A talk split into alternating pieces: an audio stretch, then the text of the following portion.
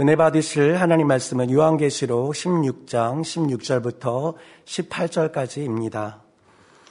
새 영이 히브리음으로 아마겟돈이라 하는 곳으로 왕들을 모으더라. 일곱째가 그 대접을 공기 가운데 쏟음에 큰 음성이 성전에서 보좌로부터 나서 가로되 되었다 하니 번개와 음성들과 뇌성이 있고 또 큰 지진이 있어 어찌 큰지 사람이 땅에 있어 오므로 이같이 큰 지진이 없었더라. 아멘. 사랑하는 성도 여러분, 전 세계 및 전국의 지교회 성도 여러분, 지성전 성도 여러분, 전 세계 인터넷을 통해 예배 드리는 모든 성도 여러분, GCN 시청자 여러분, 7년 환란이 시작되면서부터 지구상에는 끝없는 재앙이 계속됩니다. 천사가 7 봉인을 떼고 7 나팔을 불며 7 대접을 쏟는데 그때마다 재앙은 점점 더 심해지지요. 전쟁과 자연재해들이 계속되고 그로 인한 환경오염과 각종 질병이 창궐합니다. 7년 동안 세계 곳곳에서 일어나는 재앙들은 환란의 막바지에 이를수록 형용하기 힘들 정도로 참혹해져 가지요. 그런데도 7년 환란을 살아가는 사람들은 자신들이 모든 인간 역사의 마지막 시점에 살고 있다는 사실을 깨닫지 못합니다. 눈앞에 극심한 재앙들을 볼 때 놀라기는 하지만 그래도 앞으로는 좀 나아지겠지 하는 막연한 기대를 갖고 있지요. 오늘날의 세계 정세를 봐도 사람들은 앞으로는 나아질 것이라는 기대를 가지고 있습니다. 그러나 정치, 경제, 사회, 자연, 환경 등 모든 상황이 더 나아지는 것이 아닙니다. 점점 더 7년 환란이 시작될 수 있는 환경으로 만들어져 가게 되지요. 하물며 7년 환란이 막바지에 이를 때가 되면 모든 상황이 어떻겠습니까? 상황은 결코 좋아지지 않고 점점 더 절망적으로만 변해갑니다. 마침내 천사가 7 대접을 쏟게 되면 그때는 재앙들이 절정에 이르게 되지요. 지구 환경 파괴와 오염으로 인한 질병의 재앙, 석유 자원 고갈로 인한 혼란과 분쟁, 이런 것들이 심각한 위기를 만들어냅니다. 그러면서 다시 한번 큰 전쟁의 조짐이 보이지요. 오늘 본문 16절에 새 영이 히브리음으로 아마겟돈이라 하는 곳으로 왕들을 모으더라 하는 것이 바로 이 전쟁을 위한 모임입니다. 새 영에 대해서는 지난 시간에 설명을 했는데 오늘 본문과 관련하여 좀 더 보충해서 살펴보겠습니다. 이 새 영은 개구리 같은 새 더러운 영이라 했고 각각 용의 입과 짐승의 입 그리고 거짓 선지자의 입에서 나온다 했습니다. 먼저 용의 입에서 나오는 더러운 영은 이스라엘의 머리된 자를 통해 역사한다 했지요. 짐승의 입에서 나오는 더러운 영은 연합정부의 머리된 자를 통해서 역사합니다. 거짓 선지자 입에서 나오는 더러운 영은 연합정부와 결탁하는 종교의 수장을 통해 역사하지요. 그런데 이 더러운 영들을 개구리 같다고 비유했습니다. 개구리는 징그러운 형상을 갖고 있으며 그 입에서 나는 소리가 요란하고 시끄럽지요. 종류에 따라 좀 덜 징그러운 것도 있지만 흉측한 것들이 많이 있습니다. 애굽에 내린 10 중에도 이 개구리 재앙이 들어 있습니다. 이는 애굽의 왕 바로가 개구리와 같이 하나님 앞에 가증한 인물이었기 때문이지요. 여러분들 중에는 개구리 한 마리만 보아도 질색을 하시는 분들이 있습니다. 하물며 이것이 길거리나 온 집안에 가득하고 부엌에, 밥그릇 안에, 잠자리에까지 올라온다면 얼마나 징그럽고 끔찍하겠습니까? 이처럼 징그러운 개구리는 영적으로 가증한 것을 나타냅니다. 그러므로 개구리의 그림이나 형상을 합당치 않은 곳에 사용해서는 안 되지요. 그런데 이들이 곧 개구리 같은 더러운 새 영이 이적을 행하여 온 천하 임금들에게 가서 하나님 곧 전능하신 이여 큰 날에 전쟁을 위하여 그들을 모으더라 했습니다. 여기서 이적을 행한다는 것은 오늘날 여러분이 늘 목도하는 하나님의 역사와 같은 실제적인 표적을 행한다는 뜻이 아닙니다. 이적이란 말은 구약에만 나오고 신약에는 원래 나오지 않는 것인데 기사와 표적으로만 나오는 것인데 이 계시록에만 등장하고 있습니다. 그래서 우리가 풀어 설명하면 하나의 표적을 말한다 이 말입니다. 사람들의 마음을 현혹시키는 감언이설과 속임수를 베푸는 것을 의미하지요. 여기 말하는 이적은 사람들의 마음을 현혹시키는 감언이설과 속임수를 베푸는 것을 의미한다 이 말입니다. 네, 사람들을 미혹하여 온 천하가 휩쓸리게 될 큰 전쟁의 소용돌이를 일으키는 것입니다. 자, 이 전쟁은 표면적으로는 사람들에 의해 일어나는 것처럼 보입니다. 세계 각국이 자기 유익을 구하는 마음과 악함 속에서 전쟁을 일으키고자 스스로 모이는 것이지요. 그런데 이면적으로는 결국 하나님의 섭리대로 이루어지고 있는 것입니다. 하나님의 정하신 때가 차서 전쟁이 일어날 수밖에 없는 여건이 만들어졌기에 각국이 이렇게 움직이게 된다는 말이지요. 그 여건이란 지난 시간에 설명한 대로 석유 자원의 고갈에서부터 시작됩니다. 그동안은 세계 질서를 유지한다는 명목에서 연합정부가 전 세계를 좌지우지했습니다. 각종 자원들도 연합정부를 통해 공급되었지요. 그런데 석유 자원이 고갈되어 간다는 사실이 알려집니다. 이로 인해 세계는 혼란스러워지고 각 나라들은 자기 살 길을 찾게 되죠. 특히 그동안 잠잠했던 강대국들의 동요가 더욱 심합니다. 강대국들은 나름대로의 힘을 가지고 있었지만 그동안은 연합정부에 협조하며 자기의 유익을 구하는 길을 택해 왔었지요. 그러나 이제는 연합정부만 믿고 의지해서는 안 되겠다. 조금 남은 석유 자원이라도 차지하기 위해 직접 움직여야겠다고 판단하는 것입니다. 이번 기회에 그동안 연합정부에 내주었던 세계의 주도권을 다시 잡아보겠다는 생각도 하게 되지요. 이러한 움직임들이 연합정부에 포착됩니다. 그러자 연합정부는 이를 막기 위해 중동과 이스라엘 그리고 주변 국가들을 포섭하여 힘을 모으고자 하지요. 그래서 새 더러운 영의 주관을 받는 자들 곧 연합정부의 머리 그들과 결탁한 종교 집단의 수장 그리고 이스라엘의 머리된 자가 중동의 주변 국가들을 현혹하여 모아드립니다. 그러면서 감언이설로 설득을 하지요. 강대국들이 지금의 체제에 불만을 품고 중동 지역의 석유를 장악하려고 한다. 그러나 그들이 너희에게 줄 수 있는 유익은 얼마 되지 않는다. 연합정부가 너희를 더 윤택하게 해줄 수 있고 다른 강대국들로부터도 지켜줄 수 있다. 대략 이런 내용들로 설득하는 것입니다. 바로 이러한 상황을 가리켜 16절에 새 영이 히브리 음으로 아마겟돈이라 하는 곳으로 왕들을 모으더라 한 것이지요. 여기서 말하는 아마겟돈에 대해 사람들은 일반적으로 이스라엘의 무기또를 지명합니다. 무기또는 갈릴리 남서쪽 위치한 요새 도시로 고대로부터 유명한 전쟁터 중에 하나였지요. 그러나 여기서 아마겟돈이란 어떤 구체적인 지명을 가리킨다기보다는 영적인 의미를 담고 있습니다. 파괴자의 모임이라는 의미이죠.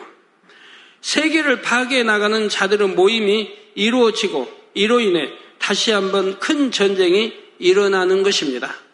상황이 이렇게 급박하게 돌아가고 있을 때 이제 마지막 7번의 대접을 쏟게 됩니다. 그런데 7번째 마지막 재앙을 설명하기에 앞서 본문 15절을 보면 하나님께서는 다시 한번 성도들에게 경계의 말씀을 주십니다. 보라, 내가 도적같이 오리니 누구든지 깨어 자기 옷을 지켜 벌거벗고 다니지 아니하며 자기의 부끄러움을 보이지 아니하는 자가 복이 있도다 하신 것입니다. 이런 참혹한 재앙들과 상관이 없으려면 깨어있는 신앙생활을 해야 한다는 말씀이지요. 이는 주님을 믿는다 하며 신앙생활을 한다고 하는 사람들이 다시 한번 자신을 점검케 하는 말씀입니다. 마태복음 22장에 보면 임금의 잔치자리에 초청되어 나왔지만 예복을 준비하지 못한 한 사람이 나오지요. 보통 잔치자리도 아니고 왕이 베푸는 잔치입니다. 준비 없이 아무나 참석할 수 있는 것도 아니고 그런 사람이 있다면 심의도 무례한 것이 되지요.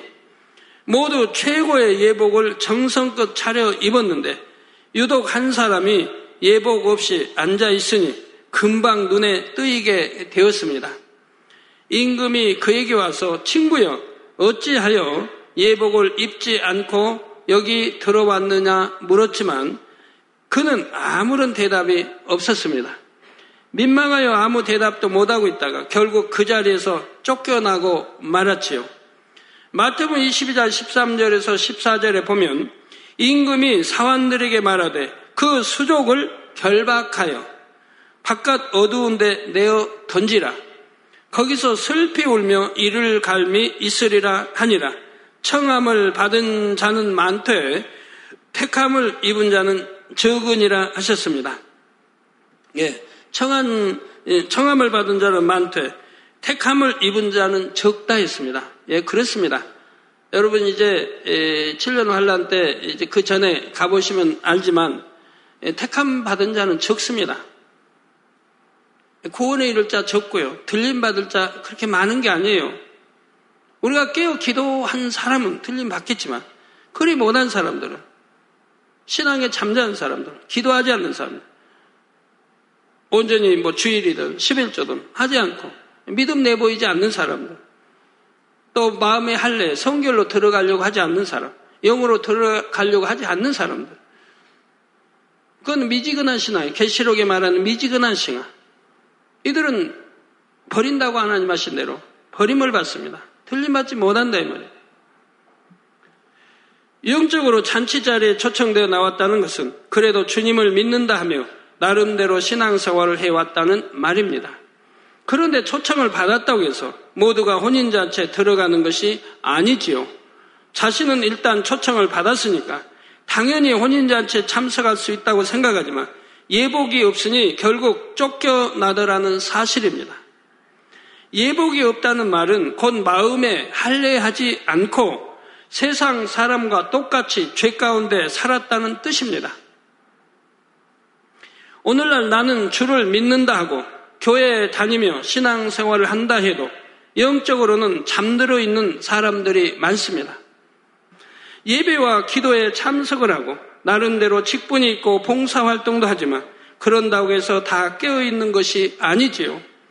깨어있는 사람이라면 반드시 마음의 할례를 해야 합니다. 그래서 혼인잔치에 입을 수 있도록 정결한 신부의 예복을 준비해야 하지요. 예복을 준비하지 못한 사람은 결국 사람들 앞에서 벌거벗은 것처럼 부끄러움과 치욕을 당하게 됩니다.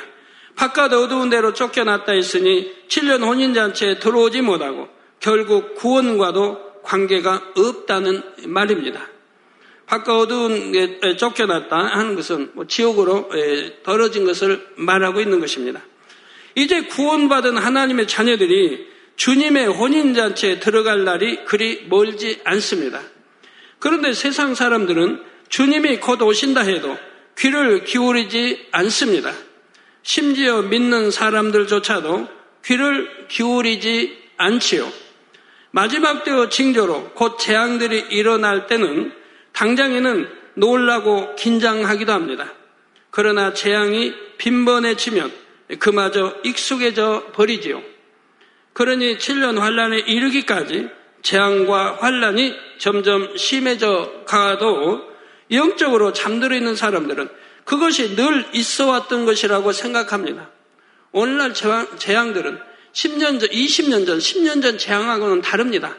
그 크기도 다르지만 빈번함도 굉장히 참 빈번하게 재앙이 일어나고 있다 이 말입니다. 유가 하나만 봐도 여러분이 잘 알 수 있지요. 갑자기 크게 올랐다가도 조금은 내리고 또 올랐다고 조금 내리고 이렇게 반복하는 동안 사람들의 감각이 무뎌져 온 것입니다. 당장은 큰일 날 것처럼 난리를 하다가도 이내 예전 모습으로 돌아가고 말지요. 마찬가지로 큰 재앙이 일어나 많은 사람이 죽고 피해를 입어도 그런 일들이 계속되면 익숙해져 버립니다. 이런 재앙들이 특별히 마지막 때의 징조라고 생각하지를 못하는 것이지요. 그래서 예수님께서도 누가복음 17장 27절에 노아가 방주에 들어가던 날까지 사람들이 먹고 마시고 장가들고 시집가더니 홍수가 나서 저희를 다 멸하였으며 하신 것입니다. 노아가 얼마나 마지막 때인 것을 알렸겠고 물의 심판이 있을 것을 알렸겠습니까? 그러나 듣는 척도 하지 않고 시집가고 장가가고 먹고 마시고 취했다 이 말이에요. 이 말씀처럼 사람들은 심판이 임하기 직전까지 썩어질 이 땅의 일들에 열중하다가 갑자기 끝날을 맞이하게 되는 것입니다. 주님을 믿는다는 사람들도 깨어있지 못하면 이와 마찬가지입니다. 아무리 마지막 때라고 해도 별로 실감이 나지 않는 것이지요. 마지막 때라고는 하지만 설마 그렇게 급하게 주님이 오실까? 그래도 아직은 좀 더 여유가 있겠지 합니다. 여유가 있다고 내가 마음의 할례를 한두 달에 할 수 있는 것입니까? 여러분들 신앙생활 아무리 오래 해도 내 마음에 할례하지 않으면 소용이 없다 이 말입니다. 충성했다고 해도 내 마음에 악을 버리지 않으면 소용이 없다 이 말입니다. 하나님 말씀에 있는 대로 내가 순종하고 악을 버려야만이 이렇게 마음에 할례를 해야만이 신부단장 해야만이 되는 것이지 하지 않으면 어느 때 내가 어떻게 될지 모른다 이 말입니다. 갑자기 병도 찾아오는 것이고 또 하나님이 순간에 내가 어떤 육체의 이런 일을 행할 때 외면해 버리시는 것이고 하나님 외면하시니 병들이 와버린다 이 말입니다. 순간에 와버린다 이 말입니다. 여러분 다 마찬가지라 이 말입니다. 일꾼도 마찬가지. 내가 마음이 할례하지 않으면 소용이 없다 이 말입니다. 모든 사람과 화평함 쫓지 않으면 소용이 없는 것이고 악을 내가 모양이라도 버리지 않으면 소용이 없다 이 말이에요. 언제 내가 사단의 밥이 될지 모르고 언제 사단의 역사를 받을지 모르는 거예요. 그러니까 내가 마음에 할례하고 악을 버리고 성결되어 가면 사단의 역사 받을 이유가 없지 않습니까? 마음이 선해졌으니까. 마음이 온유해졌으니까. 마음이 영적인 사랑으로 덕과 온유와 선과 이런 걸 다 겸비했으니까 사단의 역사를 받지 않는다 이 말입니다. 마음에 할례하지 않으면 여러분 언제 사단의 밥이 될지 모르는 거예요. 그래서 성결되라 악은 모양이라도 버리라 늘 말씀드리는 거죠. 마음에 할례하라 신부단장하라 교회만 왔다 갔다 하고 뭐 11전 하고 교회 왔다 갔다 하고 내가 충성한다고 이렇게 한다고 그게 아니라 내 마음에 할례하지 않으면 소용이 없다 이 말이에요. 마음에 악을 버리고 성결되지 않으면 소용이 없다 이 말이에요. 성결되어 가는 것이 이게 신앙생활이라 이 말입니다. 하나님이 이 땅 인간 경작하시는 목적이라 이 말입니다. 그래도 아직은 좀 더 여유가 있겠지 합니다. 이런 사람에게는 주의 날이 토적같이 온다는 말씀이 그대로 임하게 됩니다. 내가 마음의 할례를 한두 달, 1년 이내에 할 수 있는 것도 아니지 않습니까? 여러분 어떤 미움을 버리려고 해도 어떤 사람은 못 버리고 1년, 2년, 3년 아니도 못 버린 사람은 못 버리죠. 몇 년을 가도 미움 하나라는 것도 버리지 못하고 신앙생활 하지 않습니까? 그런데 주님이 오신다 할 때에는 어떻게 내가 마음에 하려고 어떻게 내가 할 것입니까? 지금 여유 있다 할 때 부지런히 마음에 할례하고 내가 악을 모양이라도 버리고 성결되도록 해야 한다 이 말입니다. 그래서 성경에 데살로니가 전서에 있는 대로 온 영으로 읽어서 주님 오시기를 사모하고 기다리는 이런 성도들이 되어야 하는 것이라 이 말입니다. 온 영으로 읽어서 그러니 어찌하든 깨어있어서 시대의 흐름을 분별할 줄 알아야 합니다. 자기 옷을 지켜 벌거벗고 다니지 않아야 하지요. 옷은 영적으로 마음을 의미한다 있습니다. 자기 옷을 지키라는 것은 곧 자신의 마음을 지키라는 것입니다. 죄악이 관영한 마지막 때일수록 세상 어디를 가도 더러움에 쉽게 접할 수 있지요. 이런 세상에서 살아가려면 하나님의 자녀들은 정신을 차려야 하고 썩어질 것에 마음을 내어 주어서는 안 됩니다. 우리가 혹여나 하나님의 은혜 자리에도 내 마음을 세상에 뺏기지 않도록 우리가 범사에 지켜야 합니다. 범사에 갈고 닦고 또 단속하고 이렇게 지켜나가야 승리한다면 왜? 너무 세상이 죄악으로 관영되어 있고 너무 오락과 온갖 합당치 않은 것으로 세상이 이렇게 되어가고 있기 때문에 내 마음을 지킨다고 하는 거, 내 생각을 지킨다고 하는 게 쉽지 않다 이 말입니다. 정말 능력받아야 되고 하늘로부터 하나님의 은혜가 계속 지속적인 은혜를 우리가 받아나가야 우리 젊은이들이 마음을 지키고 생각을 지켜나갈 수 있고 우리 학생들이 지켜나갈 수가 있다 이 말입니다. 한 번 해봤고 좀 지나면 또 마음 뺏겨요. 그래서 내가 능력에 대해서 영으로 들어오기까지는 끊임없이 하나님의 은혜와 역사를 알려줘야 된다 이 말입니다. 안 그러면 어느 순간에 마음 세상에 내어져 버리면 그 다음에 하나가 둘이 되고 둘이 셋이 넷이 되고 걷잡을 수 없도록 되어버린다 이 말입니다. 이게 받은 반에 다 쏟아버리는 것이고요. 오직 주님의 날을 사모함으로 기다리며 부지런히 성결되기 위해 힘써야 하지요. 그래야 주님께서 오실 때 온 영과 혼과 몸을 흠없이 보존할 수가 있는 것입니다. 사랑하는 성도 여러분, 여기서 성도들의 옷에 대해 좀 더 살펴보겠습니다. 성경 곳곳에 보면 하나님의 자녀들이 어떤 옷을 입어야 하는지에 대해 말씀하고 있지요. 예를 들어 로마서 13장 14절에 보면 오직 주 예수 그리스도로 옷 입고 정욕을 위하여 육신의 일을 도마지 말라 했습니다. 오직 주 예수 그리스도로 옷 입으라 이 말입니다. 즉 나는 길이요 진리요 생명이니 우리 주님 말씀하죠. 나는 천국 가는 길이 됩니다. 주님은 또 진리 자체이십니다. 또 생명 자체입니다. 우리 주님으로 인해 생명 얻어 천국에 갈 수 있는 겁니다. 그래서 주 예수 그리스도로 옷 입고 정욕을 위하여 육신의 일을 도모하지 말라. 육체 일도 아니에요. 육신의 일. 육신의 일을 도모하지 말라. 갈라디아서 3장 27절에 보면 누구든지 그리스도와 합하여 세례를 받은 자는 그리스도로 옷 입었느니라 했습니다. 그리스도로 옷 입었느니라. 즉 진리, 하나님 말씀, 진리로 내가 속 마음을 영으로 읽었다 이 말입니다. 내 마음을 진리로 바꿨다. 그리스도로 옷 입었다. 진리, 이 하나님 말씀으로 내 마음을 바꿨다 이 말입니다. 하지 말라는 건 하지 않고 하라는 건 하고 버리라는 거 버리고 지키라는 건 지켜서 그리스도로 옷 입었다 이 말입니다.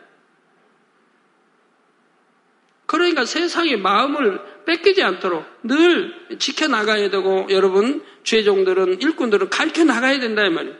어느 순간에 한 번 내주면 두 번이 되고 두 번이 네 번이 되고 안목의 정욕 끊어버려야 되는데 오히려 안목의 정욕을 찾게 된다 이 말이에요. 그리스도와 합하여 세례를 받았다는 것은 주님을 영접하여 성령으로 세례를 받은 것입니다. 이처럼 성령으로 세례를 받아 주님과 같이 거룩한 마음을 이룰 때 온전히 그리스도로 옷 입었다 말할 수가 있지요. 골로새서 3장 12절에도 보면 그러므로 너희는 하나님의 택하신 거룩하고 사랑하신 자처럼 긍휼과 자비와 겸손과 온유와 오래 참음을 옷 입고라고 말씀하고 있습니다. 다시 말씀드립니다.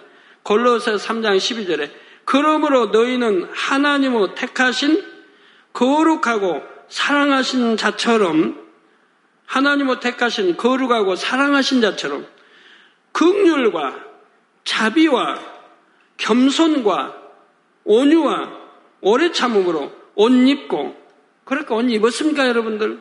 우리 장로님들 그러니까 옷 입었나요? 겸손하십니까? 온유하십니까? 자비, 긍휼, 오래 참음 옷 입어라. 거룩하고 사랑하신 자처럼 우리 주님처럼, 하나님처럼, 우리 또 주님처럼 그렇게 하라고 말씀하는 거죠. 하라. 원수도 사랑하라. 그러면 원수가 있을 수 없는 것이고요. 우리 주님과 같이 긍휼, 자비, 겸손, 온유, 오래참 이런 거룩한 마음의 옷들을 입어야 하지요. 그런데 이 옷은 단순히 마음을 나타내는 비유에만 불과한 것이 아닙니다. 진리를 마음에 이루는 만큼 여러분에게 실제로 그에 합당한 옷이 입혀집니다. 예를 들어 성령의 감동, 감화, 충만함 가운데 기도하며 하나님과 교통하는 사람에게는 교통함의 옷이 둘러집니다. 저 눈에 보이지는 않지만 영적으로 하나님의 은혜가 옷처럼 둘러지는 것이지요. 그리고 장차 천국에서는 이 땅에서 마음에 이루고 행한 것들이 실제 보여지는 옷으로도 주어집니다. 가장 기본적인 것은 흰 세마포 옷이지요. 그냥 단순히 하얀 옷이 아니라 빛의 옷으로서 성결을 이룬 만큼 옷에서 바라는 광채가 달라집니다. 여러분 다 세마포 옷 입어도 전부 빛 광채가 다르다 이 말입니다. 더 누가 더 성결로 들어갔냐, 누가 더 영으로 들어갔냐에 따라서 빛이 더 밝고 약하고 다 달라지는 것이라 이 말입니다. 그리고 또 서열이 다른 것이고요.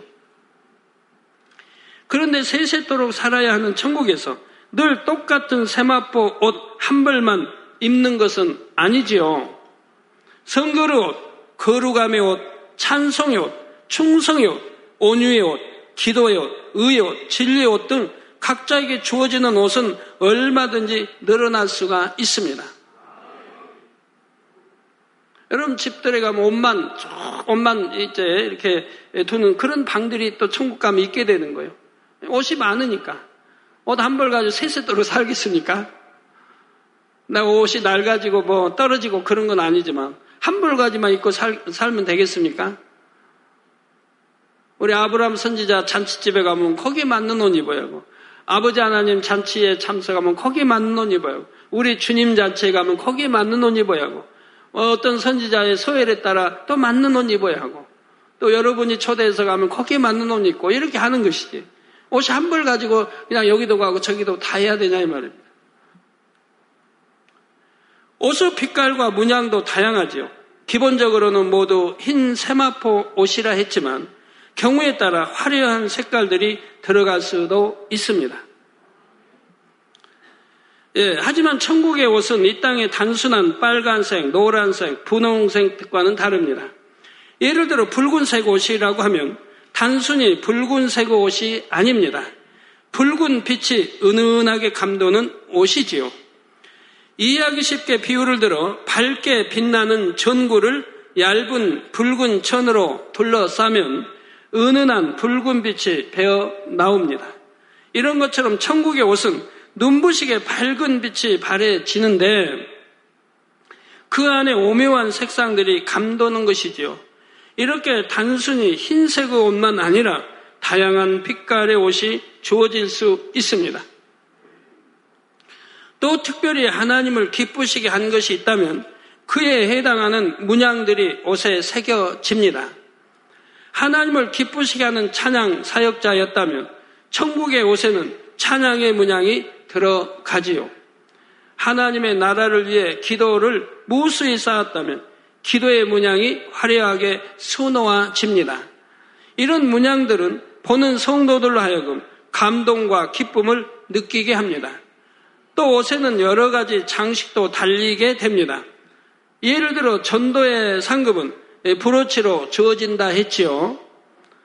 그래서 브로치, 하나님이 친히 브로치를 달아주시는데 그 브로치에, 브로치를 보면 저 사람이 이 땅에서 몇 명 전도했는가를 알게 된다 이 말입니다. 그러면 전도 많이 한 사람에게는 경배를 드리게 돼 있다 이 말입니다. 경배를 드리게 돼 있어요. 그렇게 인정을 받는다 이 말입니다. 전도 많이 한 사람들. 그래서 전도의 상금 브로치로 주어진다 했죠. 이렇게 단순히 흰 세마포 하나만이 아니라 빛깔도 문양도 옷에 착용하는 장식도 다양하지요.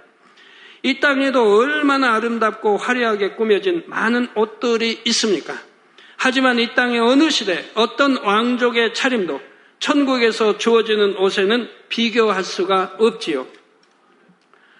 여러분이 더 성결을 이룬 만큼 또 하나님의 나라를 위해 수고하며 상급을 쌓은 만큼 말로 형용할 수 없이 아름다운 옷이 주어진다는 사실을 꼭 믿으시기 바랍니다. 이제 본문 17절에서 18절에 일곱째가 그 대접을 공기 가운데 쏟음에 큰 음성이 성전에서 보좌로부터 나서 가로되 되었다 하니 번개와 음성들과 뇌성이 있고 또 지진이 있어 어찌 큰지 사람이 땅에 있어 오므로 이같이 큰 지진이 없었더라 했습니다. 일곱째 즉 일곱째 천사가 그 대접을 공기 가운데 쏟는다 했습니다. 지금까지 6 천사가 대접을 쏟았습니다. 첫째 천사는 땅에, 둘째는 바다에, 셋째는 강과 물, 근원에 쏟았지요. 넷째는 해, 다섯째는 짐승의 보좌에, 6째 천사는 강, 큰 강, 유브라데에 쏟았고요. 그런데 마침내 7번째 천사는 대접을 공기 가운데 쏟았다 했습니다. 이는 이전 어느 재앙보다 더 광범위하고 큰 재앙이 임하게 될 것을 의미합니다. 공기는 어느 일부 지역에만 있는 것이 아닙니다. 첫째 하늘에 사람이 사는 모든 공간이 있지요. 그래서 7번째 대접이 공기에 부어진다는 것은 하나님의 진노의 심판이 전 세계에 부어지는 것을 의미합니다. 이때 큰 음성이 성전에서 보좌로부터 나서 가로되 되었다 하니, 즉 이 음성은 하나님께로부터 나온 음성입니다. 되었다 하신 것은 7번째 대접을 쏟음과 함께 모든 것이 끝났음을 선포하신 것입니다. 인류의 모든 역사가 결국 하나님의 주관 아래 있음을 다시 한번 알려주시는 말씀이지요.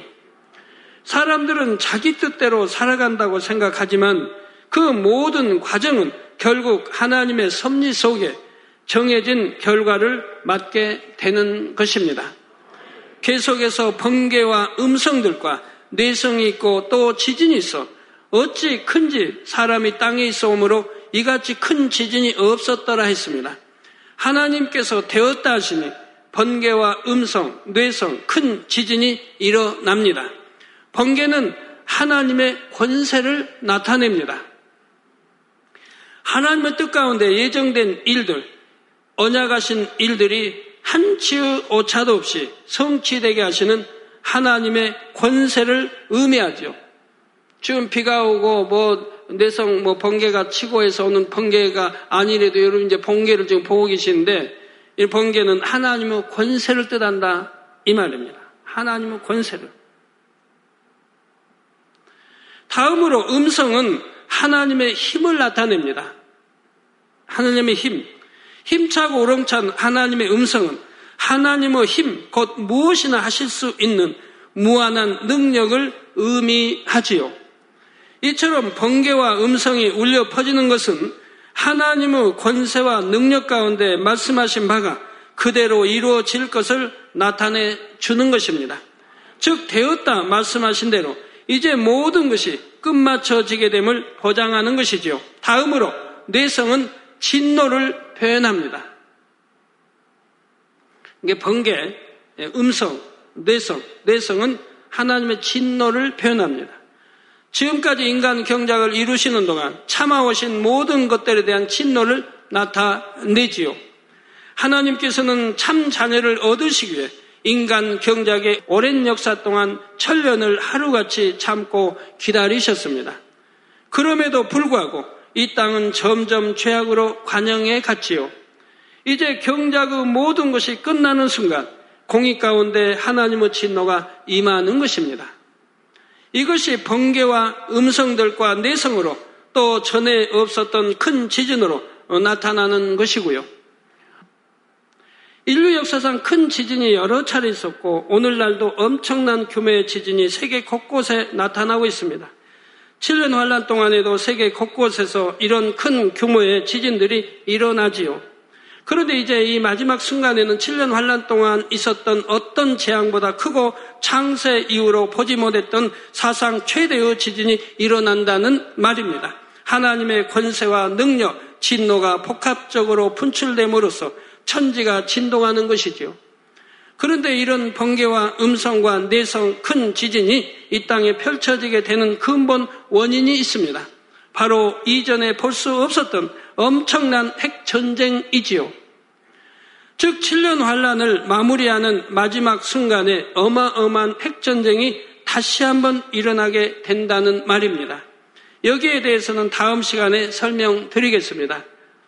결론을 말씀드립니다. 사랑하는 성도 여러분, 여러분은 장차 천국에서 어떤 옷들을 입고 싶으십니까?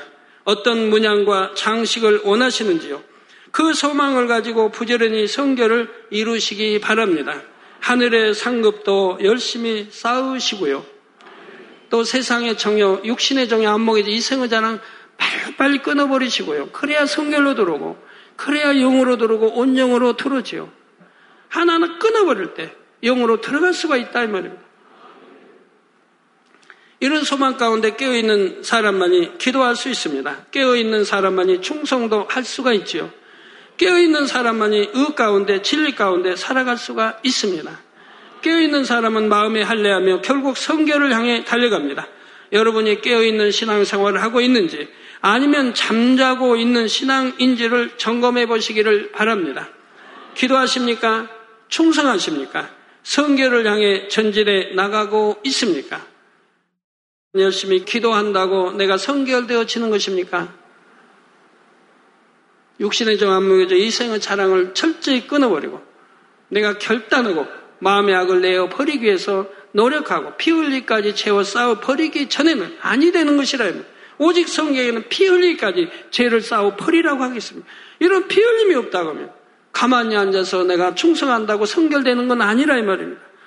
여러분들 성결되어 보시면 안다 이 말입니다. 영으로 들어와 보신 분은 안다 이 말입니다. 능력이 따른다 이 말입니다. 영으로 들어오면 능력이 따라요. 온영으로 들어오면 권능이 따라요. 권능은 권세와 능력이 따른다 이 말입니다. 여러분이 온영으로 들어오면 여러분 입에 말 한마디가 권세가 따라요. 남편에게 핍박받아요? 천만에요. 여러분 아내의 말 한마디가 남편을 변화시켜버리는 거예요. 그러니까 빨리 영으로 들어오고 온영으로 들어오라고 하는 거죠. 자녀들을 변화시켜버리죠. 왜 권세가 따라요 말이에요. 그리고 능력이 따라요. 그래서 권능이 온영으로 들어가면 따른다 이 말입니다. 영으로 들어가면 능력이 따르고요. 얼마나 좋습니까? 우리 성도님들은 반드시 깨어있는 신앙생활을 하시기 바랍니다. 그래서 모두가 천국의 아름다운 옷으로 단장하고 천국의 잔치에 함께할 수 있기를 부탁드립니다. 그 자리에 꼭 함께하는 여러분 모두가 되시기를 주님의 이름으로 축원합니다. 들으신 말씀을 생각하면서 함께 기도하시겠습니다. 사랑의 아버지 하나님, 오늘 들은 말씀들이 우리 안에 생명과 능력 되게 하여 주옵소서. 오늘은 7년 환란 중 끝에 되어질 일들을 말씀해 주셨습니다. 마지막 때를 살아가는 저희들 정령 깨어있어 신부단장 잘하길 원합니다. 예배와 기도에 참석하고 직분 있고 충성 봉사한다 해서 모두가 깨어있는 것은 아니라 했습니다. 진정 깨어있는 사람이라면 주님 오실 날을 사모하고 기다림으로 반드시 마음의 할례를 해야 한다 하셨습니다. 위로부터 은혜와 능력을 주심으로 이처럼 말씀 가운데 깨어있어 신부단장을 잘하는 저희 모두 되게 하여 주옵소서. 감사드리옵고 우리 주 예수 그리스도 이름으로 기도하옵나이다. 아멘. 당회장님의 환자를 위한 기도를 받겠습니다. 아픈 곳이나 연약한 곳 위에 손을 얹고 기도받으시고, 아프지 않으신 분들은 가슴에 손을 얹고 마음의 소원을 위해 믿음으로 기도받으시기 바랍니다. 할렐루야. 전능하신 사랑의 아버지 하나님, 이 시간 기도받는 모든 성도님들 위해 안수하여 주옵소서. GCN과 인터넷과 화상을 통해 기도받는 지교회와 지성전, 그리고 전세계 하나님의 자녀들 위에도 시공간을 초월하여 역사하여 주시기를 원합니다. 믿어지는 믿음을 주시고 부정적인 생각과 의심의 세력을 물리쳐 주옵시며 모든 시험 환란도 물리쳐 주옵소서. 머리부터 발끝까지 오장육부, 뼈 마디마디 온몸의 신경, 조직, 세포 등 아픈 곳마다 성령의 불로 태우시고 근본의 빛으로 역사하여 주옵소서. 예수 그리스도의 이름으로 명하노니 원수마귀 사단 모든 질병, 균, 연약함아 물러가라. 빛이 여임하라. 모든 불치, 난치병도 성령의 불로 태워 깨끗하게 역사하여 주옵소서. 말라리아를 비롯한 모든 풍토병도 물리쳐 주옵소서. 감기, 기침, 열, 몸살, 독감 등 각종 유행성 질병도 다 물러가라. 어떠한 유행성 질병균도 틈타지 않게 지켜 주옵소서. 위암, 폐암, 간암, 유방암, 자궁암, 대장암, 피부암 등 각종 암과 에이즈, 백혈병, 뇌졸중, 고혈압, 저혈압, 심장병, 폐병, 위장병, 당뇨, 부인병, 피부병, 갑상선 질환과 모든 염증도 깨끗게 하여 주옵소서. 소아마비, 중풍, 관절염, 디스크도 온전히 하여 주옵소서. 요통, 두통, 신경통을 비롯한 모든 통증은 사라질지어다. 간질, 자폐증, 우울증, 조울증, 노이로제 등 모든 정신질환도 물러가라. 모든 마비된 것도 풀어지고 일어나 걷고 뛸지어다. 눈도 잘 보이게 하옵시고 귀도 잘 들리게 하여 주옵소서. 소경은 눈을 뜨고 귀머거리는 들으며 벙어리는 말할지어다. 각종 사고, 후유증도 깨끗게 하시고 부러진 뼈도 붙여 주옵소서. 화상 입은 것도 온전히 하옵소서. 화기야 물러가라. 열도 물러가라. 아버지 흉터도 나지 않게 역사해 주시기를 원합니다. 마약을 비롯하여 각종 약물과 독극물 중독도 깨끗함을 입을지어다. 죽은 신경과 세포가 살아나며 죽은 자도 살아나게 하여 주옵소서. 잉태의 축복도 주시기를 원합니다. 잉태 축복을 받으라. 예수 그리스도의 이름으로 명하느니 원수마귀 사단을 하늘 공중 곳에 잡은 악의 영들아 물러가라. 그의 사자들도 물러갈지니라. 이 땅의 악한 영, 더러운 영, 거짓되고 간사한 영, 이간질하고 미혹하는 모든 어둠들은 물러가라. 모든 흉악의 결박을 풀고 어둠아 물러가라. 빛이여 임하라. 아버지 하나님, 부르짖어 기도할 수 있는 능력을 주시고 죄를 버리고 성결될 수 있는 능력을 주옵소서. 영혼이 잘됨같이 범사에 잘되게 하시고 가정의 복음화도 이루어 주시기를 원합니다. 한 주간도 모든 사고와 재앙으로부터 지켜주시고 불통이 없는 형통한 삶을 살 수 있도록 축복해 주옵소서. 성령의 불담으로 천군 천사와 주님의 불꽃 같은 눈동자로 모든 하나님의 자녀들과 가정, 일터, 사업터를 지켜주시기를 원합니다. 학생들에게 지와 명철을 더하시고 공부도 할 수 있는 뜨거운 마음과 열정도 더하여 주옵소서. 마음과 생각을 세상에 빼앗기지 않도록 지키시고 하나님을 뜨겁게 사랑하는 학생들로 축복하여 주옵소서. 하나님의 자녀들이 먹으나 마시나 입으나 무엇을 하든지 하나님 앞에 영광 돌리는 삶이 되게 축복하여 주시기를 원합니다. 나는 하나님을 만났노라, 체험했노라, 응답받았노라, 축복받았노라, 간증하는 입술이 되게 역사하여 주옵소서. 아버지 하나님 감사합니다. 홀로 영광 받으옵소서. 우리 주 예수 그리스도의 이름으로 기도하옵나이다. 아멘.